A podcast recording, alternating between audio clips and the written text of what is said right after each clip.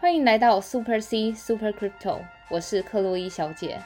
本频道会分享币圈投资知识、国外币圈资讯，所以不论币圈的新手老手，都能和克洛伊小姐一起进入币圈的世界。Let's go！ 欢迎回来克洛伊小姐的频道。本集节目由 AscendEX 交易所赞助播出。是的，没错。这一次呢，这个 AscendEX 交易所呢，已经是第三次跟我们就是赞助这个频道了。嗯、那刚好呢 ，AscendEX 其实这个交易所先前我们的频道呢已经介绍过两波，然后呢，相信很多听众朋友有开始使用克洛伊小姐的推荐码去注册这个交易所了。嗯，然后应该都有拿到空投了啊。对、嗯，那先前的一些这个交易所的优势，像是做这个 Matic 的 DeFi 啊，还有一些优质的项目，我们在先前的节目有介绍过。嗯，那这一次呢，这一次这个 AscendEX 在八月的活动可以说是非常的好康咯。是的。比如说你现在做手笔交易，第一次使用推荐码注册就是 AscendEX 交易所的话，你手笔交易之后，然后会有那个五块的返现这样子。所以假设我只交易一块，也有机会可以领到五块。这个就关键是它应该不会有人那么无聊只、啊、交易一块啦。对、嗯，然后再来你交易达一百块的话，也会有就是五 U 的，就是回馈这样子，等值代币的回馈。然后除此之外，我相信先前有就是用我注册码注册的朋友们，一定有收到蛮多次的空投啦，不管是 二十 U 啊 五 U 十 U 都有蛮多次的空投活动，所以如果就是还没注册 AscendEX 交易所的话，就是可以用我们那个连结，就是下方连结的那个推荐码注册，就会有很多好康的优惠。所以还没注册的朋友们呢，记得不要忘记在克洛伊小姐的这个 Podcast 留言的下方有这个邀请码跟推荐码。嗯，那第一步呢，就是使用克洛伊小姐的邀请码去注册，可以立即享这个 百分之十 的返现。是的。那第二步呢，就是加入 AscendEX 的中文官方社群，里面有非常多的这个介绍还有活动。相信有听众朋友就是已经加入了、這個、透过我们的这个邀请码注册之后，加入到他们的官方社群，里面有非常多的活动、嗯、像上次他们就有举办那个问答，他们每天就是大概七点的时候会有问答，其实我上次有参加一波，然后被抽中，然后所以又有就是空投，那时候是抽多少 十 U 吗？好像 十 U， 所以就是其实真的你就是用使用推荐码，然后第一步就是因为那个官方他们给克洛伊小姐就是粉丝朋友们很多优惠，就会一直空投啊，不定期的空投，所以第一波你就会有这个空投优惠。再来是他们本身中文社群 Telegram 社群里面又有很多蛮多空投的优惠，所以大家就是可以多用这两个机会，然后拿到蛮多的空投，空投满满啦、嗯、是的。好的，那话说这个 AscendEX 交易所啊，它的中文名称叫做顶峰啦，是。然后它的这个前身就是叫做 BitMax， 就是我们先前其实有在节目介绍过了。就是在币圈有一段时间的朋友们一定都知道，这是非常老牌的一个交易所。对，那其实 BitMax 现在叫顶峰啦、嗯、AscendEX 以前叫 BitMax， 他们之前呢其实有做过非常多的这个叫做拍卖上币的这个 I E O 项目。那不知道克洛伊小姐可不可以大概介绍一下什么是这个拍卖上币呢？拍卖上币一般就是，呃，因为一般来说 I E O 就是，呃，交易所它会帮忙就是项目方做一个销售的部分这样子。那我相信也有使用过币安的朋友们就知道，那个币安 Launchpad 里面，它不定期的会有就是币安就是 I E O 的项目。可是币安 I E O 的项目，它就是它会告诉你说一个代币就等于多少等值的 U S D 价格这样子。可是拍卖上币的话就变成说你这个价格是一个走一个竞标式，不管你是用限价单或是走一个竞标模式的市价单都也好，它就会跟传统的就是固定价格的模式有所区别这样子。嗯，是的是的。然后话说啊，这个 AscendEX 之前上的这个拍卖上币的这个 I E O 的这个项目叫做 Stack Finance， 然后它的货币代号叫做 F I S、嗯，就是 StackFi 啦 ，F I S。对，最近很火。对，这三天的这个涨幅达到了三百二十 percent， 现在价格大概是三美金左右，哇，是的，涨得非常的猛烈。就是它背后的机制也是蛮特别，就在这边就是先呃大方向的跟大家讲，然后详细的话我们会再拉一起做介绍。这样，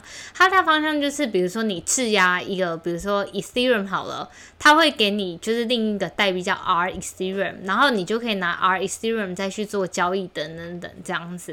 对, 对，那这个项目呢，就是从这个 BitMax 现在叫 AscendEX 的 I E O 然后出来的，哇，这三年真的是非常的厉害。嗯、那因为这个币呢，虽然在二零二零年九月的时候就 launch 了，但是近期开始上更多的这个交易所，包括币安啊、火币上都可以去做买卖啦。嗯、但这三天的涨幅太猛，猛到我都不敢追了。但这个毕竟这个项目也是从这个 AscendEX 拍卖 I E O 出来的，所以还是哎蛮、欸、不错，蛮可以去关注一下的。对，其实 AscendEX 先前都有蛮多就是上币的活动，比如说像大家所熟知的 F T T 家族下面的 Serum 跟 O X Y 都是从那个。那个 AscendEX 项目出来这样 I E O 上币的，是的，介绍那么多、嗯、就是老话一句啦，赶快注册这个克洛伊小姐推荐嘛，到这个 AscendEX 交易所，其实上面有非常多的功能、嗯、那八月的活动呢，就各位听众朋友千万不要错过咯。是的，好的，那接下来呢，就是还是要提醒听众朋友，如果你是第一次收听我们频道，然后又是刚进入币圈的新手小白们的话呢，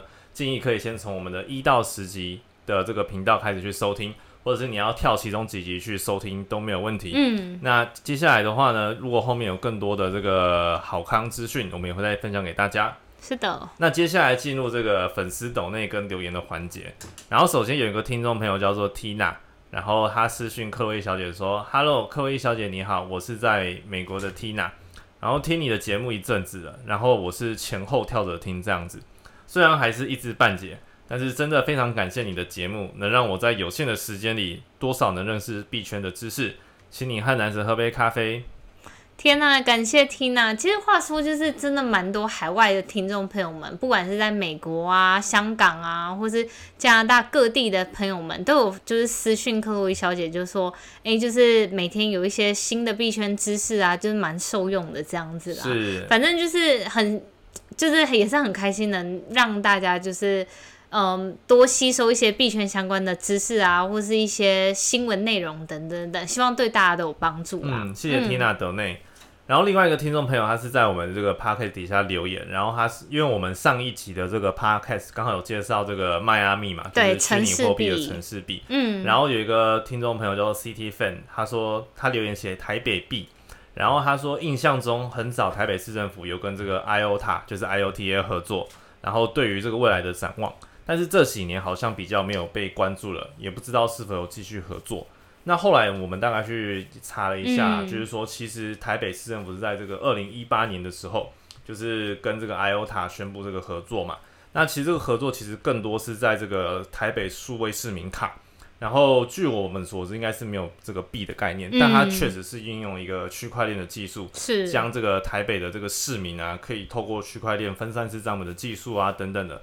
去达到更多这个所谓的虚实整合。那其中就是第一步就是做这个数位市民卡嘛、嗯、那其实这个目的呢，因为区块链本身就是防伪的一个特性，然后就可以去做身份验证，也就是说你把你的身份类似上链的概念、嗯、那未来假设你是要去可能电商平台啊买烟等等的，那因为买烟可能需要身份验证嘛，是，所以就哎刚好有你这个市民资料，直接去整合里面的资讯就可以读取、嗯、或者是可能一些医疗履历的部分呢，都是希望透过这个区块链达成、嗯、但确实那时候二零一八一九的时候就是蛮多跟就是台北市政府跟 I O T A 合作的这个项目，那最近确实也是比较少听到啦，但是呢，我们还是正在持续关注这种更多就是区块链的技术应用到这个现实生活的例子。那当然，我们也很希望未来就是不管是在台湾还是在世界各地，都能看到更多用区块链的技术，对，然后去整合这个现实生活和虚拟生活的这个应用，然后让人民过得更好的生活。嗯，的确，真的那个区块链技术真的会就是越来越普及，然后以及慢慢的改变人类的不管是金融行为或是日常行为，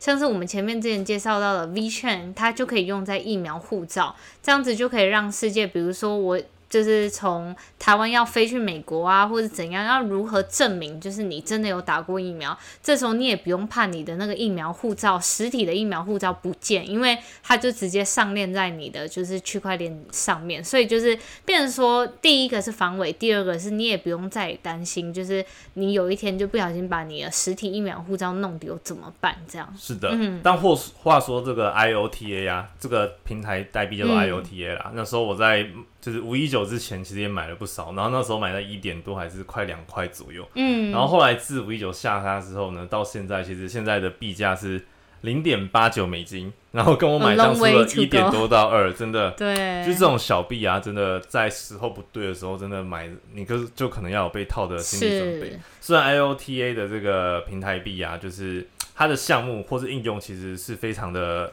就是 promising， 嗯，就很有愿景啦。对，但 是, 但是市场资金等等的面向，真的在投资的时候还是要注意风险，啊，尤其你不管小币的分配啊，嗯，那个真的它本身就是自带杠杆，对，上跌幅都很严重这样子。对，好，那就说到我们今天的盘势，其实今天的盘势有点微妙，其实从昨天啊，因为昨天算是一个以太坊 E I P 一五五九 刚开始，就是伦敦硬分叉开始实行，然后那时候大家市场就在猜测说会不会就是利多出尽，的确就是在硬分叉之前的几个小时，的确就是以太坊就是有点走弱，可是后来真的是一直走强到整个半夜，我直接就是吓死我！那时候好像就是以太坊直接飙到两千七，从两千五就直接弹到两千七，对不对？对，那我们先报一下今天的币价好了。嗯，今天现在的币价，比特币是来到四万零八百七十五，然后涨幅是 百分之七点七， 然后以太币的话呢是两千七百七十七，现在的涨幅是 百分之六点二一， 那币安币的涨幅是 百分之二点三七， 然后现在价格是在三百三十四。嗯，那就像刚刚克洛伊小姐说，其实这一两天真的是过得非常的精彩啦，这个币市的部分真的是上冲下洗。对，就是因为大哥二哥都站得稳，所以那些小币就是该飙的就飙了，好几十趴的就这样飞上去了。对，但不但是那个价格上的变化，嗯，连那个期货数据也是，哇，真的是多空一直在洗，一直在洗。那就是我觉得老话一句啊，就是币圈本来就是存在着波动。那虽然我承认我昨天真的是手贱看到那个币价跌，我不是买的那个，我是卖的那一个，因为真的是会随着情绪波动很受不了。但是，嗯，就是你知道吗？我还熬夜到两三点，还在那边看到底什么时候该买进等等的，嗯。然后后来真的哇，还是贴得太近看，反正不知道自己在做什么。然后随着这个情绪的上涨下跌，然后交易就很容易失了这个秩序这样子。其实说真的，就是就我在币圈工作，除了 trader 就是 trader 那些交易员之外，会盯盘的那些交易员之外，一般来说就是在币圈工作的人，因为我们每天生活周遭，就是每天会有随时都会有人跟你报价，不管是你的客户啊，或是你自己电脑上就会跳出来，就是现在价格怎么样，然后要做什么操作。可是一般来说，就是就我们这些，就是我已经采访到我很多身为周围的朋友啊，或是同事们，大家就是像是我也是在币圈工作好一阵子，然后我一般的策略都是 H O D L， 而且我就是分批买进，它就会限价单自动成交，或是有时候我想要就是停利的话，也是限价单就这样自动的结束。我一般来说我是不会去盯盘的，所以我几乎都是买就是非常有本质的、有底气的一些币啦。对，那我就可以睡得比较安稳。所以其实我们本频道也是不断的在倡导各位投资的心态真的是最重要的，嗯，就像克洛伊小姐每次不断提醒大家，就是永远不空仓、不满仓，永远保持阴淡，是，然后不要随着这个情绪高涨而追高啊等等之类的。我相信刚进币圈的朋友们都有经历过这件事情，就是每天一直盯盘盯到你真的觉得后面已经精神病，然后也没赚多少钱。我昨天真的是那样概念，你知道那时候比特币昨天哦，好像有跌到三万八左右，快三万七，然后到好像晚上那时候硬分叉嘛，大家都有有的人就觉得说是不是已经利多出尽，因为那时候以太币也跌到两千五，对，然后觉得哇，是不是真的准备要大一波下杀了？是，然后就到了大概晚上九十点还是十点十点，哇，整根全部飙起来，嗯，好像真的这个以太坊硬分叉升级真的是帮助到整个大盘的利多，然后反而。之前下午四五点五六点那个下杀，哇，一天之内全部补回来，天哪！然后这个比特币呢，就在昨天收了非常长的一根这个下影线，一个 T 字形，就是把昨天的跌幅全部满足回来，嗯，然后今天还有不少的这个涨幅，这样子只能说币圈一天人间一年。好，那我们就来回顾一下，就是昨天整个 E I P 的实施的情况，然后再回顾一下什么是 E I P 一五五九，就大约简略。简略就是到底发生什么事。其实 E I P 一五五九 是伦敦硬分叉五个协议中里面的其中一个协议，也是最重要的一个协议，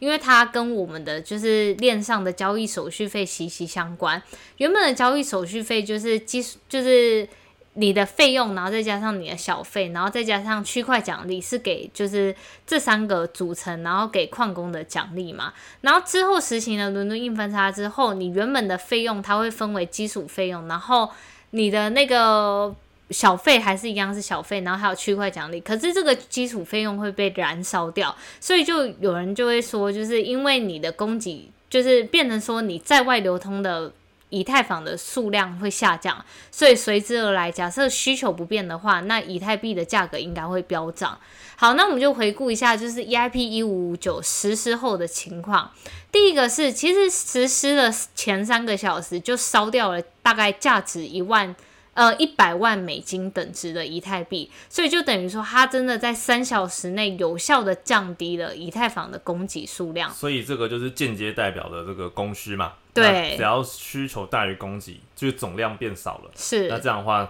就会间接的导致这个币价上涨，是非常容易理解的一个情形。是的，然后再来我们就推到就是二十四小时实施的大概二十四小时后的情况，到目前为止大概烧掉了就是两千万美金等值的以太币，所以就是在一天之内就可以烧到两千万，所以你可以自己想象，在一个月、一年可以烧掉多少的以太币，就等于说以太币在外面流通的供给数量会下降，这样子的意思。越烧越多，理论上应该是个好事哦。对，应该算是、嗯。然后有一个重点是，其实你知道，昨天我其实一直密切紧盯着，就是以太坊的链上的交易手续费的状况，因为其实一般来说，实施了 E I P 一五五九，因为本来的呃以太币的，就是以太坊链上的交易手续费的决定是。你如果就是想要让你的交易被赶快被处理的话，大家就会走一个竞价模式，因为我如果一开始出十五块，但是我发现我一直在等没有矿工要来处理我的交易，我就会一直提升提升提升，所以最后整个链上的交易手续费的话就会采用一个对暴增。但是实施 E I P 一五五九 它是靠演算法去调整你整个交易手续费的情况，所以理当来说暴增的情况会是下降的，因为它是靠演算法的机制去告诉你说你下一次的交易手续费应该设定多少，而不是像我们以前一直在猜你出了一百那我就要出一百五十，就是这种很随机的。相信这个状况尤其是有在常用热钱包跟智能合约互动的朋友们一定非常有感触，就是那时候以太链大塞车的时候，大家就会不断的去 boost， 就是希望加速去先优先处理我的这个区块上的交易。是的，然后就会越出越高，然后哇 ，gas fee 真的变得非常的贵。我还记得那时候就是在还没调整之前 ，gas fee 有一次那个有一个听众朋友们截图给我，他是他的 gas fee 被一笔被收了三百多美金，然后但是他的交易只有三十块美金，对啊，所以就是你的交易手续费就高过于你的那个就是本身交易本质啊。但是昨天 E I P 一五五九 开始实行之后，我个人觉得，哎，我去看一下昨天的 gas fee， 大概你每笔交易大概要五十块美金左右。那我想说，哎，怎么没有减？但是后面就发现，其实有一个东西在搞鬼，就是。N F T 最近各种 N F T 很火爆，然后再加上昨天出了一个 N F T 叫 COVID PUNK， 它其实有点是模仿就是我们先前一直在介绍到的就是在佳士得拍卖的那个 CryptoPunk， 对，就是这个 N F T 的元老级的首个艺术作品，然后它只是就戴了一个口罩，然后它是呼应就是 COVID 十九 出的这样子。是的，对啊，然后这个项目昨天就是 E I P 一五五九 实行之后也烧掉了大概五百多个 Ethereum， 哇，换算下来就是一百多万美金、啊、对啊，真的哇，没想到一个戴口罩的 Punk 这个像素化的这个 N F T 作品也可以烧掉这么多的以太币。对啊，所以但这个也是导致那时候虽然升级了，但是币、嗯、就是我们其实频道之前一直有强调过，升级不代表 gas fee 一定会下降，是它只是代表说你的 gas fee的价格可以更被预期到大概是多少，而不像是以前我猜你你猜我这样。对，但是其实这一次的升级还是对整体的这个以太链上就是整个生态环境又更加的健康、嗯、尤其是这个通缩部分。对，然后它除了通缩部分外，它另一个部分还有就是区块的就是宽就是区块的大小增加了一倍，就等于说在一个区块里面能被承受更多笔的交易，所以有点像是多扩容一点，但是 you know 就是在昨天这种情况 doesn't help。 是但是不管怎么样啊，就是毕竟有在听我们频道或者是已经加入币圈的朋友，相信昨天也经历了这个也算是历史性的一刻啦，是就是我们最这个以太以太坊这个以太链的这个伦敦硬分叉的这个系统升级。嗯，好，下一个就是要介绍到也是算是以太坊呃蛮元老的一个借贷项目叫 Aave A A V E， 然后像 Aave 这个项目一开始它本身就是以太链上的一个项目，所以你能预期到它各种智能合约的互动就是透过以太坊。可是那时候因为 Matic Polygon 出来之后， Polygon 算是一个 Layer 二的项目，我们前面节目也介绍过蛮多次。Layer 二你就能想象，就是在原来的拥挤的高速公路上多盖了一个高架桥，疏通这个高速公路。所以那时候 Aave 它也结合了就是 Polygon 这个项目，所以因为这个项目它一结合，其实我本人也算是 Aave 常用的。然后但是就是先前以太坊 Gas Fee 真的太贵，所以再加上它就推出了 Polygon 这个项目，所以我就转到 Polygon 上面去做就是借贷的这个动作这样子。对，那个 Polygon 的平台 I P 叫做 Matic 嘛 ，M A T 没有 Poly 哦，对对对 ，Matic Matic 就是我们现在介绍的。那时候 Matic 的这个 Layer 二方案，哎，侧链的这个方案出现之后，确实也是让很多人可以开始就是用更低的成本去做以太链上面的这个 staking 啊，或者 DeFi 等等。那 A A V E 这个 token 呢，就是呃 A A V E 这个协议就是其中一个 DeFi 项目。那我本身是没有玩啦，因为我本身就很懒得用这个热钱包去做 DeFi 的项目啦。但是呢 A A V E 的这个币价啊，哇，这两天也是随着这个以太币的这个呃以太坊的这个升级，说这两天又涨了大概 百分之二十三， 然后币价三百七十八、三百八十左右。然后今天目前是收在这个三百六十八啦，嗯，但这两天也是涨得非常的猛烈，所以我那时候是只有买 A A V 的币，但是我就没有做这个 DeFi 的这个项目。但 A A V 我觉得就是其实在 DeFi 的借贷上是算是一个非常值得关注的一个议题，因为越来越多的机构们开始想要加入 DeFi， 然后他们优先的进场的就会瞄准这些 DeFi 的借贷，因为因为你看就是银行本身就是在做借贷这个这这个项目嘛，然后但是 DeFi 的市场总锁仓量一千多亿，谁会想要损失这块大饼？所以就是不管像是 A A V 它开始出了一些就是就是那些机构们可以做的一些方案，但是机构们做的 DeFi 项目就要经过 K Y C， 然后这个我们之前节目有讨论过，但我们今天要说的重点是 A A V， 因为我们它现在支援的有以太链，然后再加 Polygon 就是 Layer 二的方案是，然后未来它想要走的是接纳更多的协议，比如说像是 Solana 或是 Avalanche 这两个公链，我们之前节目也有都介绍过，所以就是可以再多回去听一下他们两个就是公链项目在干嘛，但主要都是吞吐量蛮高的一些公链这样子。然后而且我自己个人认为未来越来越多的 DeFi 协议会支援就是多链的趋势，然后因为支援多链可以让就是这整个生态系更完整，因为像是我常常遇到一个问题，就是我想要把以太链上的资金移到比如说币安智能链上或是Solana链，可是这个协议没有支援，所以我就必须得在外面做很多次。但像 A A V 它要支援多链的原因是因为它未来想要让消费者可以实现跨链，就是它在它的平台里面支援很多个链，然后可以让消费者从 A 链搬到 B 链， B 链把钱搬到 C 链，这样很方便这样。对，所以其实这个 A A V 的这个创始人就在昨天啦，嗯，然后在这个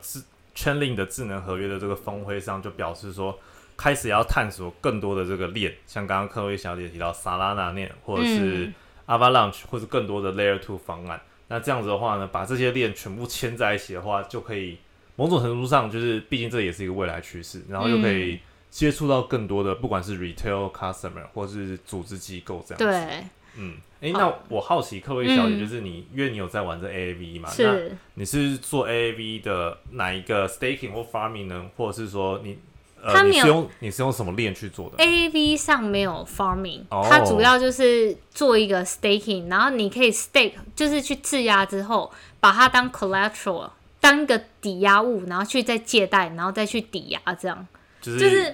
免费借钱，然后拿去用在别的地方，啊，他要他借贷要利息，但是因为我是采用 Polygon 的链，然后你如果使用 Polygon 链做 A A V E 的质押，不管是借或贷，他都会给你就是 Matic 的一个利息奖励。对，所以我会去算，我有时候就是会比如说我抵押 Ethereum 资产，然后去借 U S D T， 然后再质押回去 U S D T， 然后我其实根本就是免费抵押免费赚这样子。了解。所以有，可是这个重点是因为它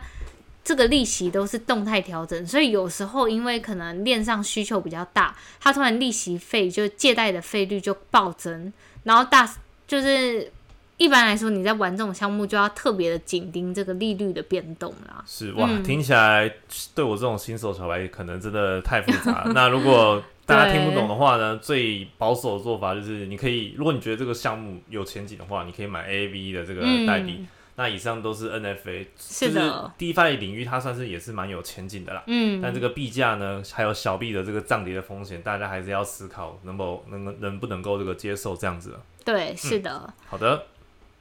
然后接下来下一个部分呢是呃另外一个平台币嘛，嗯，然后像 Elrond Elrond 它是一个就是公链嘛，那它最近就是特别的是在它算是成为第一个就是碳排负的碳排放量。就是为什么它是称为负的碳排放量，因为像是一般比如说因为它是采用的权益证明，你就算是权益证明你也需要矿工去挖矿，只是它变得说它所需要的就是挖矿的成本会降低，因为它不像是工作量证明需要每个矿工去挖矿。但是为什么它会变成是负的碳排放量，因为他们就是有一个算法，就是他们整个公链因为算是高吞吐量，它 T P S 每秒能处理的交易是到到达最高能到达十万笔，所以它就是权衡它为整个社会带来的就是效益跟它所产出的碳，然后去做一个算法，然后去计算，然后它是算是负的碳排放量，等于说它其实帮社会节省了环境成本啦。是、嗯、这个公链啊，哇，我看这五天总共涨了 百分之四十， 现在的这个币价。对，它这个平台代币叫做 E G L D 啦，是，然后现在这个币价来到了一百一十九块，要接近一百二十块，已经是突破之前这一两个月的一个新高诶。嗯，其实 Elrond 它特别的地方就是它使用的那个选择权的选择权益证明，意思就是说它在选择谁是就是下一个验证者之前，他会透过就是节点验证的评级方式，就是算这个人的信用成绩啊什么的，然后去选择这些人，所以就等于说安全性在升级啦。然后除此之外，它采用了分片技术，分片技术你就可以想象，比如说嗯，有一千笔交易要处理，但是它会就是去分给，就是用一些演算法去把这些一千笔，然后分分配成小包小包小包。然后外包给不同的人做，就等于说整个链上的效益大提升，所以这也就是为什么它是高吞吐量的公链，因为它每秒能处理最多到达十万笔这样。嗯，而且它就是走这个 P O S 嘛 ，Proof of Stake 的这个协议。对。然后其实这个公链呢、啊，还有跟许多这个国际金融的这个支付巨头开始有这个合作的项目。对，然后最知名就是 Samsung Pay， 然后他们就是算是处理那种法币跟虚拟货币入金之间相关的一些就是活动这样子啦。嗯，对。然后我个人认为，因为 Elrond 的生态系，我觉得其实有蛮多公链都算是一个好的公链，可是好的公链高吞吐量不代表就会直接反映到它的币价，主要还是要去看它的生态系完不完整，以及就是目前生态系上有多少有名的合作厂商啦。对，是，但不得不说，这个 Elrond 的公链也算是一个蛮，听起来感觉也是一个蛮厉害的这个公链，就是其实蛮多公链听起来都蛮厉害，但是我觉得就是实际上去投资还是真的要看它的就是生态系啦。对，一般来说我真的非常就是技术是重要，但是我更重视的是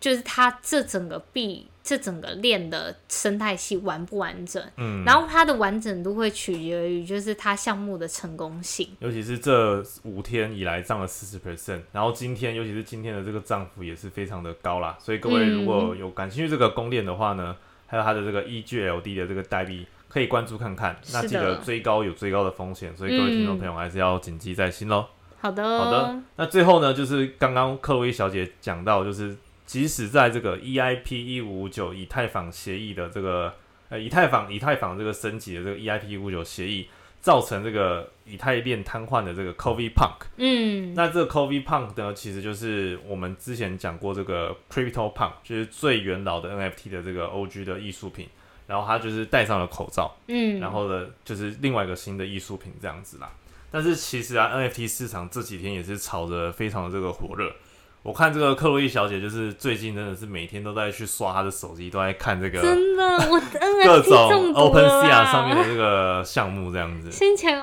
先前是 Our Song 中毒，然后现在整个 OpenSea 大中毒，就是我真的觉得 N F T 就是就艺术方面，我觉得我现在是也是处在一个很难描述的一个心态，因为一方面我真的是想要买到自己喜欢的艺术品，但是你有时候自己心中喜欢的艺术品不代表市场的价值，所以我就觉得很难权衡之中到底就是要怎么办这样子。对，然后刚刚我们讲那个 CryptoPunk， 其实我们节目也有不断的一直在介绍到啦、嗯、那其实现在这个 CryptoPunk 啊，最便宜的这个价钱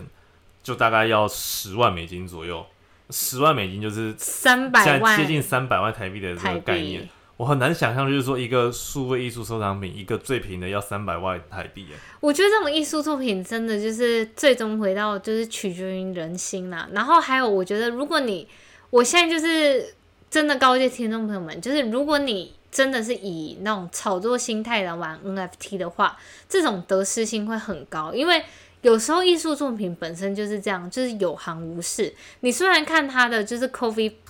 不然是 CryptoPunk 什么地板价三百万，可是你要确定，你假设真的投了三百万进去，你买到之后，你到底能不能脱手？如果你今天脱不了手的话，等于是没有。对，所以我觉得 N F T 你在玩的时候也是跟跟就是你买币一样，就是你有多少能力就去做多少的事情，虽然它的确有增值的空间，可是我觉得我个人在投资 N F T， 我都会打最坏的打算，就是卖不掉，那就是自己收藏这样。对，可是你看哦，像这个啊，刚刚说最便宜的要十万美金，相当于以太币就是大概三十五颗以太币。嗯，你看像我们其实现实生活中的这些收藏品，不管是 cos 好，或者是那个什么。库伯利熊就是那个积木熊，是就很多艺人啊，或者是有名的人在收藏。你说上次我拍的那个 I G 限动的那个，对啊，就是这些其实在现实生活中有的价格可能是几万、几十万都有，但至少你是实体可以摆在家收藏的。但是没想到这个 CryptoPunk 就是要十万美，就是三百万台币、嗯、一个最便宜的哦。所以现在真的你要买的话，真的你口袋不够深的话，真的是风险蛮大的。真的，我每天刷那个 OpenSea， 我都。真的觉得我刷穷了我。对，然后话说就是就是Twitter上面啊，就是有一个人说到说他有他们他们有就是有一个地址啊，是，然后这个地这个这个钱包地址里面呢有这个一百四十一个这个 CryptoPunk， 嗯，然后这个 CryptoPunk 这个钱包呢，就是已经大概四年，就是已经。就是、有四年没有在使用了、啊，对，就是没有任何的交易，然后里面有一百四十一个 CryptoPunk。不知道那个人还在不在，或者还记不记得这个钱包的密码？因为哇，四百四十一个乘上十万美金，那一百四十一个，对，一百四十一个乘上十万美金，那真的是天价，那个人头都发了。好，然后说完这些高不可攀的，就是艺术作品，近期就是一些高档的。嗯，奢侈品啊，品像是 L V 啊，或是 Burberry， 他们也有都有出那个 N F T 的游戏，像是 L V 这一次是跟 Beeple 合作 ，Beeple 就是上次那个 The five hundred Days 那个一个艺术作品卖了六千多万美金的，在佳士得还是哪一个拍卖中心卖了六千多万的那个艺术作家，是，然后一起推出那个 N F T 游戏，然后那个 A P P 叫 Louis。The game， 然后其实我有去下载，然后我也玩了，就是大概三十分钟，我直接玩到想吐，因为它就是有点就是过于 三 D 实境，然后又再加上用一个小手机玩，然后后来玩到我头好痛，然后有点那种为 Metaverse 元宇宙的概念，对，是，然后它标榜的是就是。你玩那个有机会可以得到 L V 限量的，就是 N F T 啦，嗯，对，但是它那个数量就是很少，所以就是大家可以拼拼看运气，到底拿不拿得到，就是这个 N F T 这样。是的，嗯、所以像 L V 啊、Burberry 这些奢侈品呢，也开始慢慢的去往区块链上面去做一个拓展。对啊。那刚好呢，就是不知道大家有没有看那个漫威，就是 Marvel 系列，嗯、那 Marvel 系列呢也开始上 N F T 咯。那上的这个系列呢，他们第一个这个作品呢是这个蜘蛛人的数位雕像，天哪，我很爱欸。然后这个定价呢是目前是定在四十到四百美金，嗯，然后预计会在这个八月中、八月后，就是八月尾声的时候推出。所以其实不管是奢侈品牌或者像大家喜欢的漫威呢，都往这个 N F T 领域去迈进的。是的。所以今年真的是 N F T 火爆的一年，尤其是刚刚不管的 CryptoPunk 或者之前介绍的这个 Boy App， 嗯，然后这些奢侈品牌啊、漫威，大家都在玩 N F T。我真的很怕这些真的会不会变成一个泡沫，然后就像你讲的，没人买，然后之后你就被套在那了。这个我这个不便啰嗦，但是我觉得最后我还是要告诉大家，就是玩 N F T 的几个小心法啊。第一是我个人就是会买自己喜欢的作品，然后第二是带着良好的心态，就是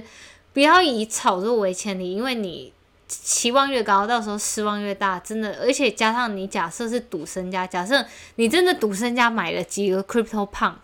然后就到最后真的有行无市的话，真的，然后又又买到自己没有很喜欢，那真的是欲哭无泪。对，感觉 CryptoPunk 应该是不会啦，它真的是、嗯、就是艺是就是怎么讲，虚拟货币界的 C O S， 但又比 C O S 还要再高好几个档次的感觉。对啊 ，But who knows？ 以价钱而言啦。对。对啊。好吧，那今天的节目呢，我们就录到这边咯。如果对我们频道内容不错，想要给抖内给我们的话呢，可以到 Super C 克洛伊小姐的这个粉丝专页。的第一篇贴文里面有这个热钱包的地址，还有抖内连结的地址，所以你可以选择用抖内连结抖内，或是热钱包的这个虚拟货币抖内。那如果你有什么话想要对克洛伊小姐说的话呢，可以到我们 podcast 留言五星好评，并想并并把你想要对克洛伊小姐说的话呢留言在下方。那克洛伊小姐每一则留言都要认真看。那如果有什么问题也可以私讯克洛伊小姐，但是呢，克洛伊小姐就是。毕毕竟就是现在私讯的量越来越大，可能没办法每则都回复。嗯，但你们的私讯呢，克洛伊小姐一样每则都会认真看。那我们会把比较常见的问题整合在频道再跟大家分享咯。是的。好的，那今天的节目呢，我们就要录制到这边了。记得千万不要忘记，如果对 AscendEX 交易所有兴趣的话呢，一定要使用克洛伊小姐的推荐码。那八月的这一波空头项目呢，这个奖金也是非常的优渥，那大家要把握机会咯。那我们今天的节目呢，就录制到这边，我们下期再见。See you。